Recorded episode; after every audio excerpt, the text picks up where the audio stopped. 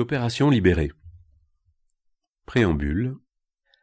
Après la coopération en quarantaine, la coopération confinée, puis la coopération déconfinée, je vous propose une nouvelle série de chroniques coopératives intitulée non pas « La coopération sous couvre-feu », mais « La coopération libérée ».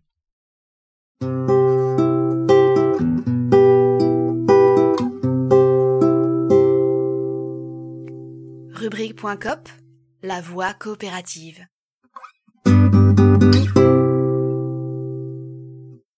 La coopération libérée, d'accord, mais de quoi ? Je ne vous ferai pas l'affront de vous chanter le refrain de la Reine des Neiges, qui semble avoir énervé tant de parents. Mais vous voyez sans doute déjà un peu ce dont je veux parler. Plus sérieusement, pour pouvoir déployer toute la puissance de la coopération dans nos entreprises au sens large, c'est-à-dire dans tout ce que nous entreprenons, de quoi la coopération doit-elle être délivrée ? Eh bien tout d'abord, d'une vision tragique de l'existence qui condamne d'avance toute tentative pour l'améliorer. Nous avons vu précédemment avec Robert Misrahi que la souffrance était contingente. Le philosophe nous a rappelé que le désir de tout être humain était d'être heureux et que malgré tous les obstacles, nous pouvions accéder au bonheur. Pour cela, nous devons réaliser individuellement et collectivement une sorte de révolution pacifique pour instaurer concrètement dans nos vies et dans la société la liberté, l'équité et la réciprocité nécessaires à la poursuite d'une vie joyeuse et pleine de sens.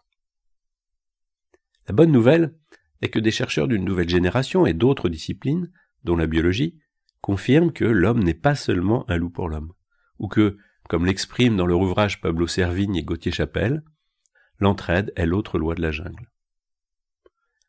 Nous avions également évoqué précédemment avec le docteur Stéphane Debove ses travaux sur l'origine du sens de l'équité. Avec l'éclairage de ses recherches, les capacités de coopération n'apparaissent pas comme un vernis moral ou culturel masquant mal notre véritable nature, qui serait faite d'égoïsme et d'agressivité. Nous ne sommes pas tous, ou tout le temps, des narcissiques. Le sens de l'équité à la base des aptitudes à la coopération n'est en rien une option. Il est comme un organe, présent dans chaque individu, chaque sujet. Et s'il est aussi important, c'est qu'il a représenté au cours de notre évolution un facteur clé de résilience pour tout groupe humain. Ainsi, si nous avons tous en nous ce logiciel coopératif, l'enjeu n'est pas de le créer, mais de le sauvegarder, de le mettre à jour et de chercher à comprendre les bugs qui nous empêchent de l'utiliser pleinement. Il s'agit donc moins d'apprendre la coopération, de s'efforcer de coopérer, que d'arriver à lever les freins, à dépasser les inhibitions. Cherchons à comprendre ce qui nous empêche de coopérer pour mieux coopérer. Et si malgré tout, cette entreprise vous semble trop optimiste, rappelez-vous la sentence prêtée à Georges Bernanos. Les optimistes sont des imbéciles heureux et les pessimistes des imbéciles malheureux.